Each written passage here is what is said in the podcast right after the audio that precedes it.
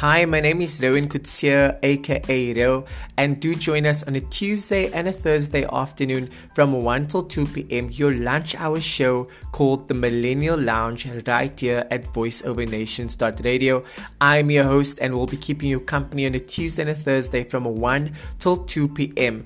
Uh, you see, the lounge is a place where we can be authentic, fully ourselves, and hopefully these conversations can cultivate vulnerability. Uh, but most importantly, we are here to have a liquor time together. So when you do join us on a Tuesday and a Thursday, grab a snack and chill with me in the lounge.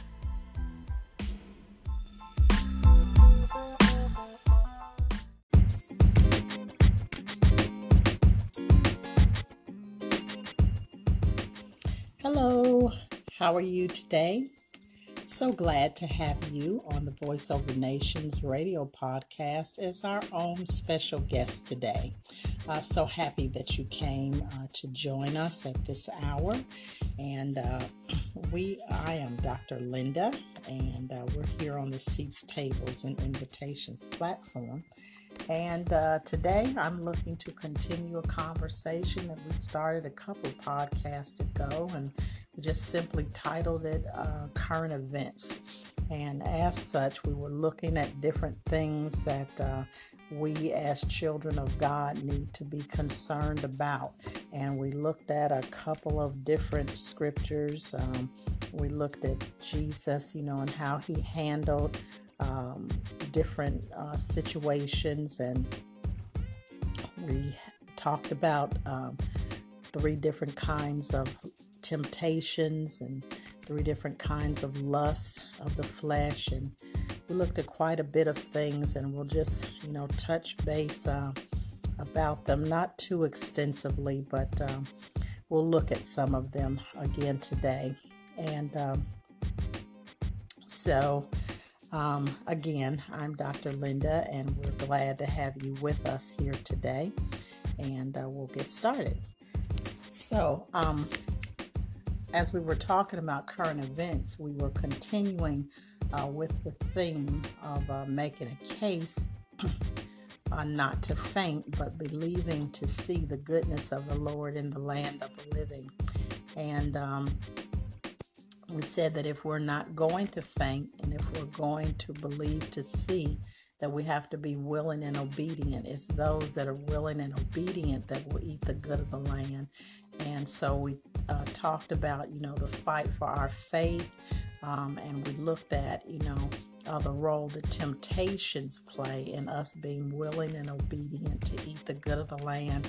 And without going back into all of the scriptures, because there's something that I just want to highlight today, you know, that I believe is uh, um, relevant, you know, in things that we deal with in current events in modern society uh, as Christians uh, on our journey.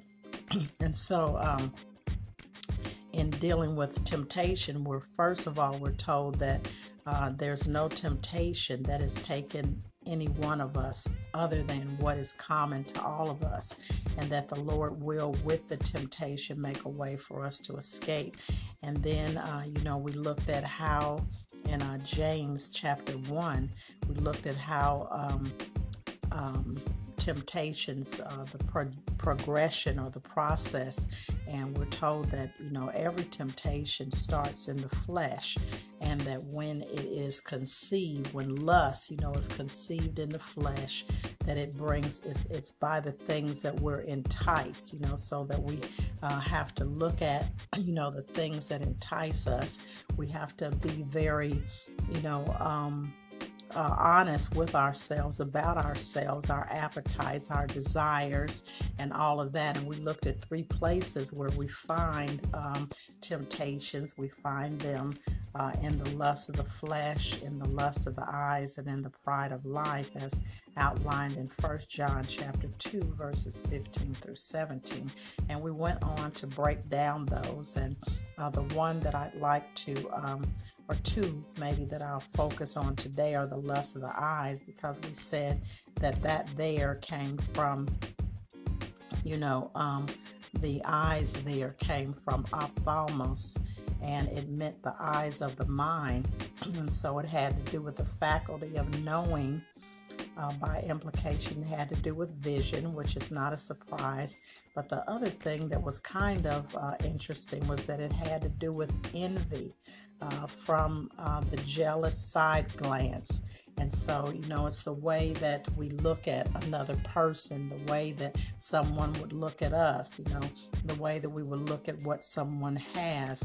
And um, the other day, you know, even in keeping with uh, that in some parts of the world, that August uh, is the um, month of the woman. And so uh, in South Africa, that's the case. And so we wanted to kind of tie these themes, but also uh, to look at things that affect women directly in that.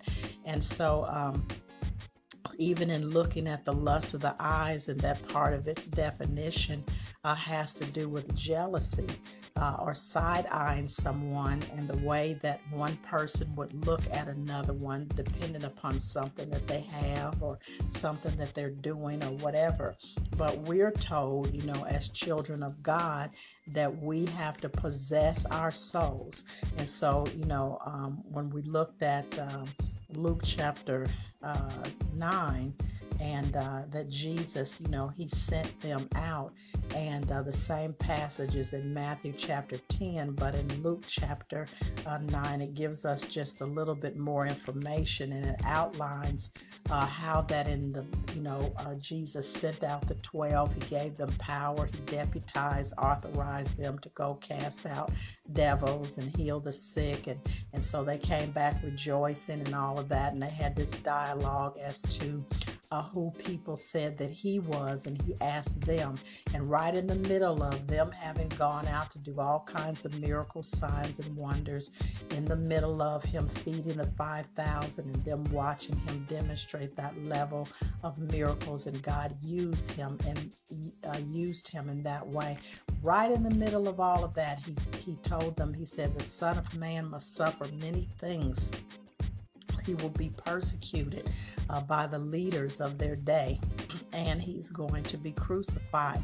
And so he i believe you know as i repeated that he told them that uh, as a sobriety check of what ministry is all about of what success is all about you know and to carry those things very lightly and to view them as all in the course of a day's work, to rejoice about the things that the Lord uh, does, uh, the Lord uh, tells us in John, you know, when he was having some of the last talks, um, you know, some of his last prayers, you know, um, for them. And one of the things that he uh, said to them, he said, You'll no longer um, ask me for anything. He said, You will now have the right to ask the Father yourself. And then at the end of that, uh, he said, Ask that your joy may be full. And so joy is attached to the manifestation of the answer of our prayers. Um, but the temptation would be to now start resting upon those things. You know, whatever the Lord uh, gives us is something about human nature, you know, that we want to ride the thing for all that it's worth, you know. Uh, we just, but that's not how life is, you know, in the Lord or otherwise. There are ebbs and flows, there's highs and lows, mountains and valleys, deserts and, you know, spring like situations. And so the more that we temper ourselves, you know, to enjoy something when it happens, but to not, you know, rest all of our energy and our everything and camp out there, but to realize that there's another day after that. Amen. And so I also said that we would look at uh, the pride of life. And so that came from another Greek word, alazonia. And it had to do with, you know, the whole idea of emptiness, bragging, braggadocio, and uh, talk, insolent, empty, you know, uh, relying on one's uh, self. And um, it's um, the, and, uh, you know, placing our weight upon the stability of earthly things, uh, self confident, boasting, you know, all of this kind of thing, and constantly being up under pressure to prove something to man, to be accepted. And so this takes me into where I'm going today. I specifically was mindful to concentrate on something. And again, I'm, you know, looking at things, uh, current events that affect women. And so one of the the things that I came across was, um, you know, another article um, out of um, National Geographic and this was uh, featuring women of impact. And so this has to do with the whole, um, the title uh, of this article was the idea of beauty is always shifting. Today, it's more inclusive than ever. Uh, whom we deem beautiful, quote unquote, is a reflection of our values. Now, a more expansive world has arrived where we are all beautiful. So I'm just going to highlight, um, you know, uh, part of this article and read this to us, and then come back and kind of wrap up, you know, conclusion of this uh, with um, um, making a case for not fainting, believing to see the goodness of the Lord in the land of the living, being willing and obedient that we may eat the good of the land um, being mindful of temptations, where they come from, being aware of the things that are inside of us, the lust that would entice us, you know, uh, in our belief systems, in our outlooks, our perspectives that would throw us off track, that would end up being a stumbling block for us and cause us to miss the goodness of the Lord. And also, you know, that we are not only the recipients of God's goodness, but we are supposed to open up the way in the way that we live so that others can experience His goodness as well. Amen. All right. So, as we, uh, again, this is an article out of uh, National Geographic and it's uh, Women of Impact. And so, this uh, essay was by Robin Givhan. Okay. The Sudanese model, Alek Wek appeared on the November 1997 cover of the U.S. edition of Elle magazine in a photograph. Alex Wek appeared on the November 1997 cover of U.S. edition of the U.S. edition of Elle magazine. It's a high fashion model, um, a high fashion magazine. Uh, in a photograph by French creative director Gilles Bensimon. It was, it was, as is so often the case in the beauty business, a global production. Now, let me tell you a little bit if you don't know who Alex Wek is. Uh, Alex Wek is one of the world's foremost supermodels, widely regarded for her breaking countless stereotypes and boundaries, not only for women of color, but women in general. Alex first broke onto the scene with a cameo in Tina Turner's GoldenEye music video for James Bond in 1995. Um, so, uh, Alex is um, from South Sudan. She is a jet black uh, model with very close cropped uh, hair in the form of an afro. So, uh, I'm going to go back to the idea of beauty now. And so Wek, with her velvety ebony skin and mere whisper of an afro, was posed in front of a stark white screen.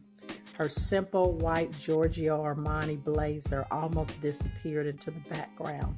Wek, however, was intensely present.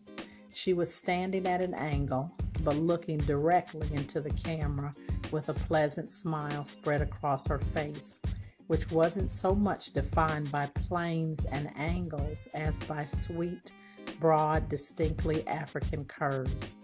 Wek represented everything that a traditional cover, cover girl was not. So, this is one um, story, you know, in this, um, you know, looking at uh, ideas of beauty and that the idea and the definition of what beauty is is changing. All right.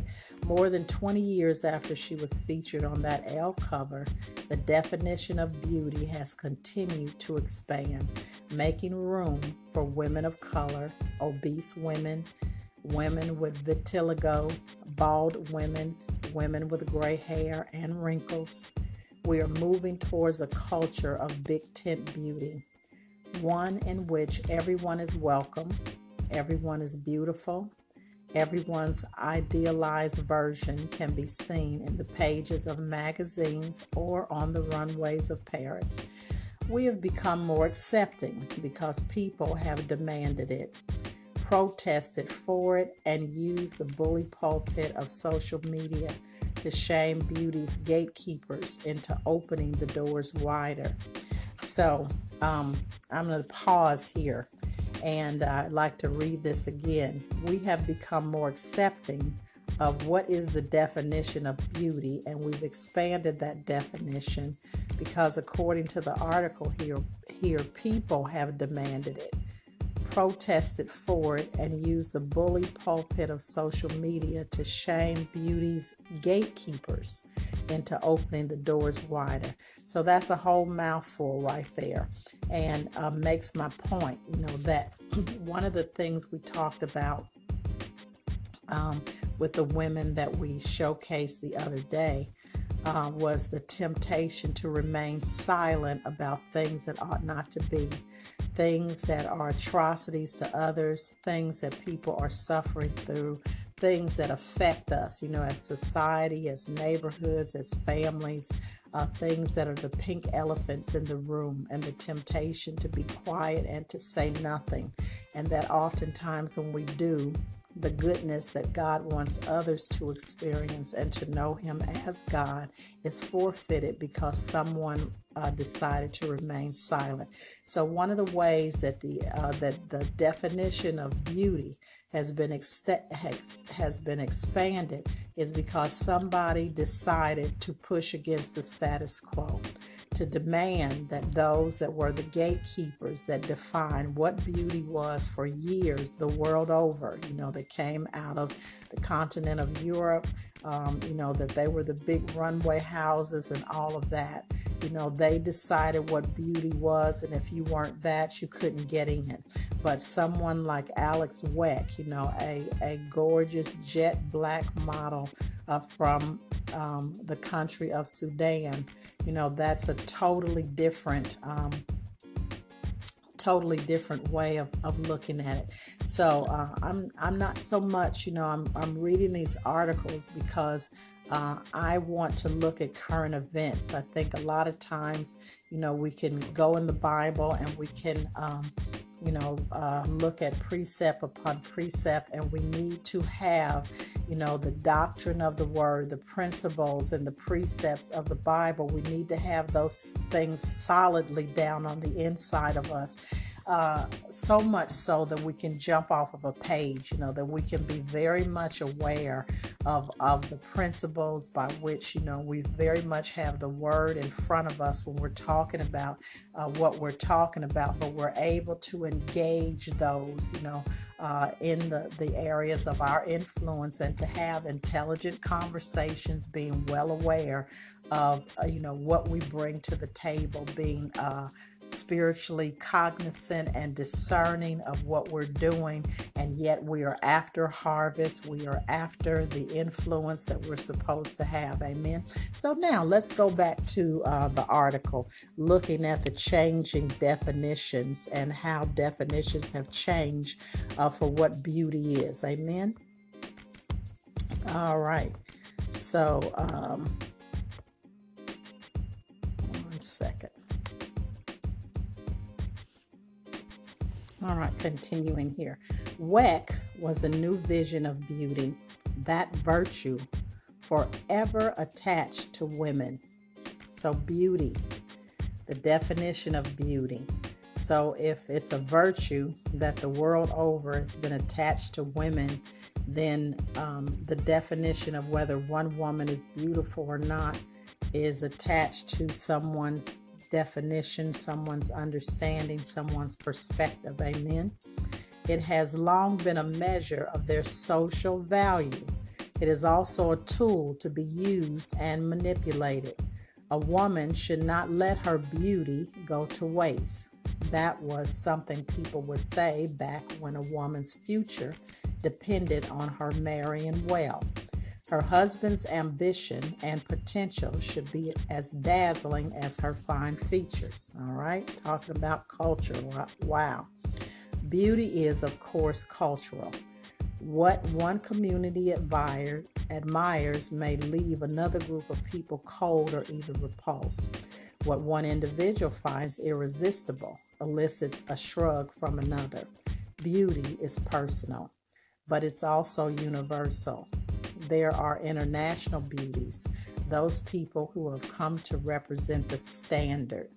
For generations, beauty required a slender build, but with a generous bosom and a narrow waist. The jawline has to be defined, the cheekbones high and sharp, the nose angular, the lips full but not distractingly so. The eyes ideally blue or green, large and bright. Hair was to be long, thick, and flowing, and preferably golden. Symmetry was desired. Youthfulness that went without that went without saying. This was the standard from the earliest days of women's magazines when beauty was codified and commercialized. The so called great beauties and swans, women such as, and before I, I say the names of these women, if you're just joining us, um, I'm Dr. Linda here on the Voice Over Nations radio po- podcast, and we're looking at current events today, and we've been examining um, making a case for not fainting, believing to see the goodness of the Lord in the land of the living. We've been looking at concepts of obedience that if we're willing and obedient, we'll eat the good of the land, but also looking at the things that attack our willingness and attack our obedience and uh, looking at temptations that some of those things are what attack us, where temptations come from, being aware of them, so that we don't forfeit seeing the goodness of the Lord in our own lives and that we actually are conduits for someone else to experience God's goodness in their life. So today, we were focusing on an article that looks at uh, how the standards and definitions for beauty, how they have changed over time, and that one of the ways that they've changed is is by others being willing to speak up and to uh, uh, demand that those that kept the gate of even this uh, standard of what beauty is that they moved and that this these gatekeepers no longer defined it in the way that we're going to see with these um, these two um, people that actually three that I'm going to talk about okay? So um, the so-called great beauties and swans women such as actress uh, Catherine Deneuve and Catherine Deneuve was a um, she was a French actress, and um, she was the epitome of beauty, what it was. So her original name was Catherine Dorléac, and uh, she was a French actress, as I said, noted for her archetypal Gallic beauty as well as for her roles in films by some of the world's greatest directors. So, this was who the big fashion houses, you know, there was a time when this this this was you had to be this type in order to be hired. You had to be this type in order to get into the movies. And so the domination of those industries, because that's what the gatekeepers were looking for. So who made the money? You know, they made the money off of these actresses, they made the monies the money off of these types, these physical body types with these characteristics and with these features. Um, and so another was um, Another was the socialite uh, CZ Guest, and she was one of, uh, considered to be in her time one of the best dressed women of all time. Her unfussy, all American taste became the beacon for WASP, W A S P, and that was White Anglo Saxon Protestant, uh, emanating, you know, a whole group that they gave this acronym to, and they were um, exclusive and, you know, somebody to be in society. They got all of the perks, they got all of the everything, okay? Uh, favoring designers like Mainbocher and Givenchy. Guest had the elegant sensibilities to make even the simplest white t shirt chic. So she was one. And then we also had uh, Princess Grace. And uh, so these three women, they came closest to this original idea of what beauty was. Amen. So we know uh, some of us may have heard of Grace Kelly. She was another American actress. Uh, she starred in, in many different movies and all of that sort of thing. But she rose to fame as a leading Hollywood actress following her prominent role in a movie that I won't, um, you know, that I won't talk about. But uh, anyway, she was this same blonde you know, very um, beautiful person. And so, if you weren't any of these things, then you weren't considered to be beautiful. All right. The further one diverged from this version of perfection, the more exotic a woman became. Diverged too much, and a woman was simply simply considered less attractive or desirable or valuable. And for some women, black and brown or fat or old ones, beauty seemed impossible in the broader culture. And this was reflected, you know, even in uh, the dolls that little girls uh, played with. So early on, they were socialized uh, to believe, you know, and to um, to program them early on as to what beauty was. And we know for many, many years there was no such thing as a black doll baby. You know, there were the Barbies that were white and blonde. In the early part of the 1990s, the definition of beauty as it applied to women began to loosen thanks to the arrival of Kate Moss. With her slight figure and vaguely ragamuffin, ragamuffin aesthetic, Standing 5 feet 7 inches, she was short for a runway walker. The British teenager was not particularly graceful, and she lacked a noble bearing that gave many other models their regal air. Moss's star turn in advertisements for Calvin Klein signified a major departure from the long legged gazelles of years past. Moss was disruptive to the beauty system but she was still well within the industry's comfort zone of defining beauty as a white European conceit. So, too, were the youthquake models of the 1960s, such as Twiggy, who had the gangly, curveless physique of a 12 year old boy. The 1970s brought Lauren Hutton, who stirred scandals simply because she had a gap between her teeth. Even the early black models who broke barriers were relatively safe. Women such as Beverly Johnson, the first African American model to appear on the cover of American Vogue, the Somali born Iman, Naomi Campbell, and Tyra Banks. They had keen features and flowing hair, or wigs or weaves to give the illusion that they did. Iman had a luxuriously long neck that made legendary fashion editor Diana Vreeland gasp. Campbell was and is all va va voom, legs and hips. And Banks rose to fame as the girl next door in a polka dot bikini on the covers of Sports Illustrated. Now, I understand that this is a um, a Christian um, uh, radio podcast, and I'm keeping with that. I'm also, you know, um, dealing with mindsets and different things that tempt us as Christians and how we view our own selves. Remember, um, I said that Jesus was always advocating for the disciples to be sober. And so, even though, you know, I'm using the whole notion or concept of beauty here today and talking to women in particular, you know, about the way that society defines us and the way that we define ourselves. But if we're not going to give in to the temptations, especially the, remember, the temptation of the lust of the eyes has to do with jealousy, has to do with envy, uh, with the way that we look at another woman.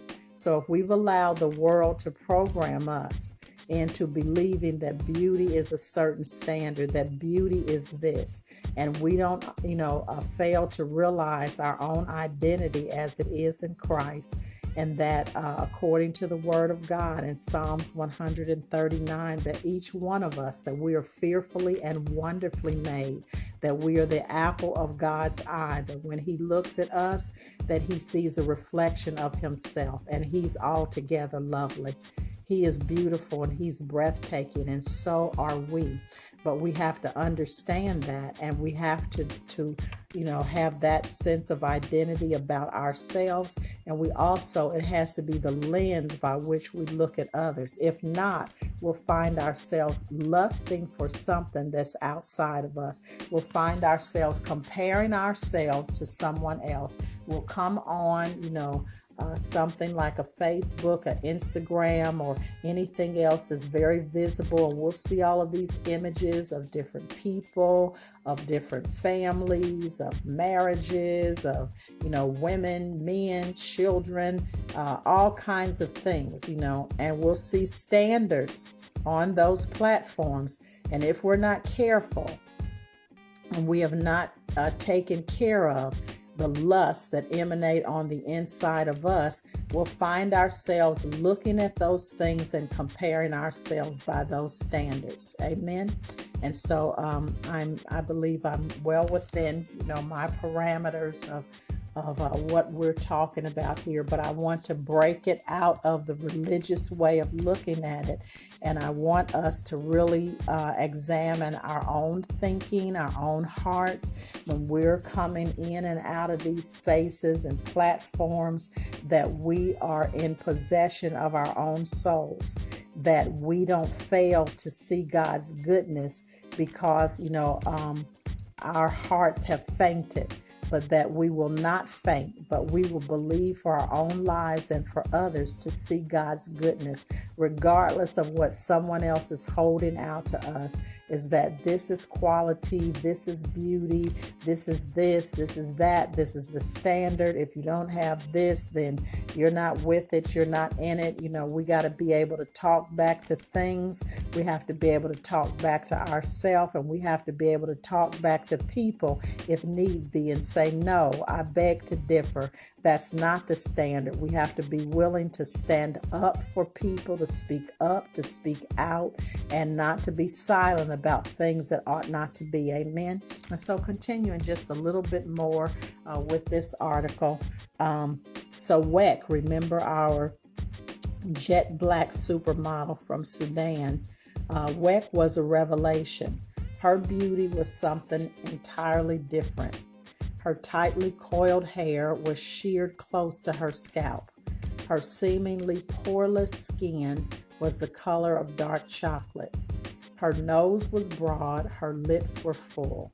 Her legs were impossibly long and incredibly thin. Indeed, her entire body had the stretched out swineness of an African stick figure brought to life. To the eyes, that had been trained to understand beauty through the lens of Western culture, Wek was jarring to everyone, and black folks were no exception. Many of them did not consider her beautiful. Even women who might have looked in the mirror and seen the same nearly cold black skin and tightly coiled hair reflected back had trouble reckoning, reckoning with this Elle cover girl. Wek was abruptly and urgently transformative.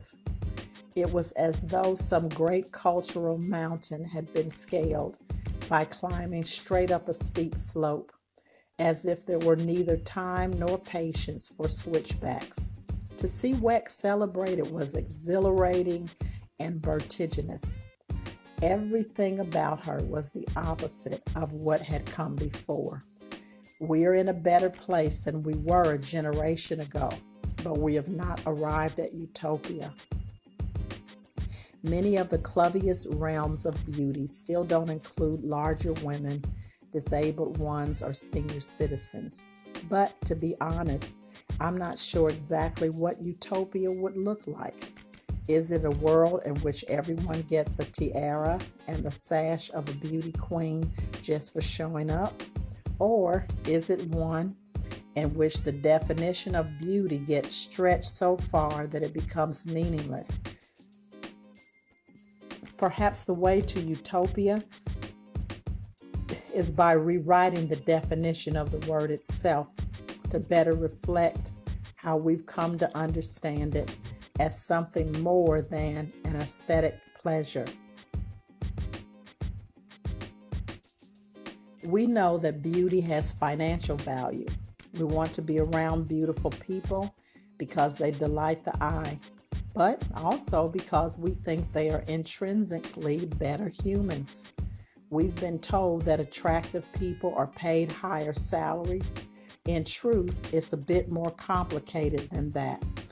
It it's really a combination of beauty, intelligence, charm, and uh, congen- collegiality that serves as a recipe for better pay. Still, beauty is an integral part of the equation. But on a powerfully emotional level, being perceived as attractive means being welcomed into the cultural conversation. You are a part of the audience for advertising and marketing. You are desired. You are seen and accepted. When questions arise about someone's looks, that's just another way of asking how acceptable is she? How relevant is she? Does she matter? Today, suggesting that a person is not gorgeous is to risk social shunning or at least a social media lashing. What kind of monster declares another human being unattractive? To do so is to virtually dismiss that person as worthless. It's better to lie. Of course, you're beautiful, sweetheart. Of, co- of course, you are. We have come to equate beauty with humanity. If we don't see the beauty in another person, we are blind to that person's humanity. It's scary how important beauty has become. It goes to the very soulfulness of a person. Beauty has become so important today that denying that people possess it is akin to denying them oxygen. So,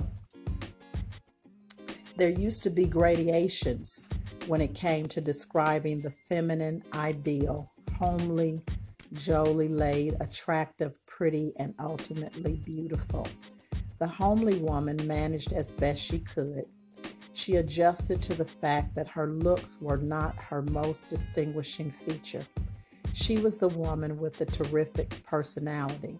Striking women had some characteristic that made them stand out bountiful lips, an aristocratic nose, a glorious poitrine. A lot of women could be described as attractive. They were at the center of the bell curve. Pretty was another level. Hollywood is filled with pretty people. Ah, but beautiful. Beautiful was a description that was reserved for special cases for genetic lottery winners. Beauty could even be a burden because it startled people, it intimidated them. Beauty was exceptional. But improved plastic surgery, more personalized and effective nutrition, the flowering of the fitness industry, and the rise of selfie filters on smartphones, along with Botox, fillers, and the invention of Spanx have all combined to help us look better and get a little bit closer to looking exceptional. Therapists, bloggers, influencers, stylists, and well meaning friends have raised their voices in a chorus of body positivity mantras. You go, girl, you slay. Yes, queen. They are not charged with speaking harsh truths and helping us see ourselves vividly and become better versions of ourselves. Their role is constant uplift to tell us that we are perfect just as we are. And the globalization of, well, everything means that somewhere out there is an audience that will appreciate you and all your magnificent whatever. We are all beautiful. And uh, so I thought, you know, that that, um, I'm going to stop there. It's more to the article, but you get the drift of the article. And uh, the thing that you know that that struck me as a child of God is um, the like I said, the examination of our own selves, of our own heart, of how we are interacting with, how we are uh, reacting to, you know, what we see, um, what we think about our own selves, what we think about others, and being sober minded, you know. Um, having uh, at our heart, you know, what are the fruit of the Spirit, how the Lord expects for us to conduct and carry ourselves, and, you know, allowing God to really talk to us about these things, you know, the way that our world has been shaped, the way that people have been categorized and put into different slots by men that uh, you know really the spirit of the enemy that wants to merchandise people in all shapes forms and fashions you know uh, that uh, to look at people as commodities to be bought and sold. And so there's always this you know um, um, uh, pitting one against the other, of comparing one to another. You know, these terms where they have ER on the end of them, you know, smarter, uh, wiser, brighter, um, you know, more powerful. There's always this comparison. And so if we're tempted by the lust of the flesh, the lust of the eyes, and the pride of life, then we're right there in the throes, you know, and those things are handling us or manipulating us. But remember, you know, in our, our scripture that we looked at, that even when people praise Jesus, even after he did miracles and different things like that, it said that Jesus did not commit himself. He did not put his faith and his stock in that, in what they said, in their accolades, or anything else. And the reason that he didn't, he didn't need for anybody to validate him. And also because he knew what was inside of men. And so he did not put his weight and his value and his worth in the hands of somebody else. And so we have to be like him when we are, you know, uh, making a case not to faint, that we are going to believe to see God's goodness in the land of the living, that we're going to eat the good of the land by being willing and obedient.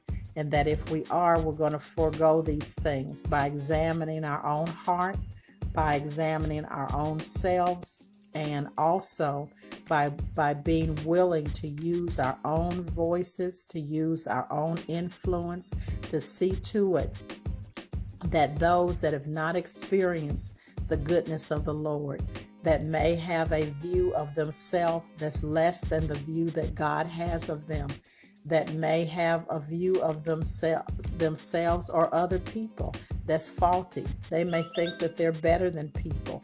Well, somebody has to reach those people. Somebody has to be willing to speak up and out. Uh, I almost, um, you know, shared another um, article, but I thought best of it because it's very, you know, uh, it's actually a video. Um, it would have been audio version, but it's very controversial. Controversial. I think some more about it, you know, as to whether uh, to share or not. But it has to do with, you know, us being willing to change the climate, us being willing to forego silence and to speak up, you know, just like these are now uh, in an industry, you know, um, having an effect on an entire billion dollar industry by changing what is the definition of beauty. And so just decided to use that today as a backdrop, you know, and all that we've been talking about in current events. So I hope that that uh, encouraged you. Hope that uh, someone got something out of it. And so, Father, we uh, thank you and we praise you, Lord, that we live in this world, Father. And you have said to us in the book of Romans that we're not to be conformed to this world, but that we are to be transformed by the renewing of our minds so that we can prove what is that good and acceptable and perfect will of God. And so, Father, I thank you that we have to be able to be adept, Lord God, in handling our faith and being able to articulate our faith and have uh, real conversations, Lord God. We have to be boots on the ground in this world that we live in, Father. And I thank you and praise you that we will be able to get in there, Father God, and to engage others, Lord God, to be seated at tables, Lord. And Father God, to be comfortable in our own skin, Lord, to be able to um, talk and have conversations and dialogue and question, Lord God, and even confront, Lord, uh, things that are that ought not to be when that's necessary. And I thank you for the courage, Father. I thank you, Lord God, for delivering your people. Father, deliver us from the things that would tempt us, the things, Lord God, that would seek to turn us inside out, my Father, the things that would seek to pit us one against the other, Father God. In the name of Jesus, Lord, these um, um, superficial uh, definitions of us, Lord, when you have already defined us, Father, I thank you and I praise you for the peace that we need, Lord God. And I thank you, Lord, for your assurance, Father, for your confidence in your people in the mighty name of the Lord Jesus Christ. We praise you and we thank you. Amen. All right. So God bless you until the next time. And again, I'm so very glad that you decided to come and be our special guest here today. Okay, then. Bye bye.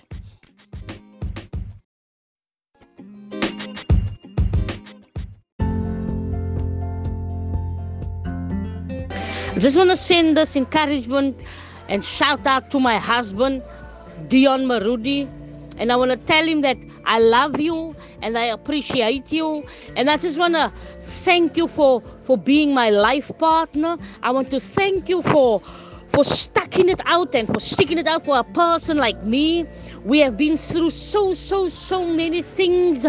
And I thank God for sending you my way. I couldn't have asked for a better life partner we have i think that we have come a long way and there was there is no one that i can think that that that, that would have a perfect one like you who could have stood next to me through thick and thin who stood it out who stuck it out who has has gone through through through through so many things. We have faced difficult difficult difficult times in our lives. And there was times that we wanted to give up. And there were times that that I just I just I just couldn't but the Lord has been good to us. We've got saved. And I want to encourage my husband that you should stay with the Lord. I love you. I love you. I appreciate you. You are kind. You are gentle. You are sweet. A man of many few words. But your presence, your presence, and just being there means so, so, so much to me. And I love you dearly. You are a husband. You are my friend. You are a father to my children. You are everything that, that, that a woman would desire from a man. I couldn't have asked for a better life partner as you. I want to, to, to, to, to, to tell you that you must know that even if we are arguing, even if whatever we are facing, I will always be there. I will stand by your side. There has not been a a man that I can think of who will stick it out with me, for I'm a very difficult person, as I, I, I know that. I know that, but you have stuck it out with me. I appreciate hate who you are, I appreciate hate what you do. There is nothing and no one that I can think that can fill in your place not one person that can that can do what you do. The way you make me feel when i am sad and out you always have the good words to say. You always uplift me just by smiling. Your sweet gentleness and your kindness and your humbleness is everything a woman could desire. And i am blessed with the best. I couldn't have asked for a better life partner i cannot say it enough. Words cannot express the way i feel about you. You, jy is my my eie krye, my alles, my 12 duim spyker. Jy is myne en ek prys die Here vir jou. En ek sê so baie dankie vir 'n man soos hy sal kry nie. Maar but but uh, but I love you. I love you dearly. I love you with all of my heart. And my wish for you is that the Lord will continue to bless you. The Lord's hands will continue to be upon you. The Lord will guide you and direct you, and the Lord will strengthen you. That is my prayer for you, my husband. I love you dearly, and my and may you may you seek the Lord with all of your heart and stay with the Lord and stay the husband that you are. And I love you and I appreciate you.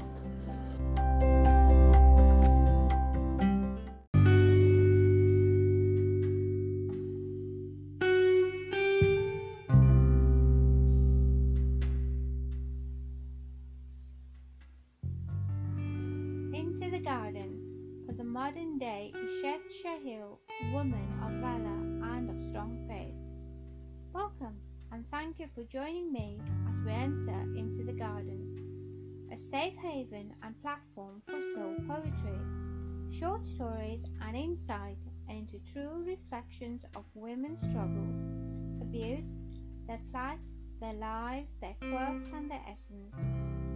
So allow me to introduce myself. I'm Salome Jacobs, self help author, soul poet, storyteller, motivational speaker, English instructor, and entrepreneur who rose out of the ashes, out of the cycle of abuse, out of destitute, being shifted here, there, and everywhere. A woman with a zest for life who overcame obstacles, abuse, inner struggles, and much more. That woman is me. That woman is you. So drop on by and join me as we reinvent, become the best you. The are so natural, beautiful, whimsical, sassy soul sister, chic, poetry inspirational you. And that is more than enough.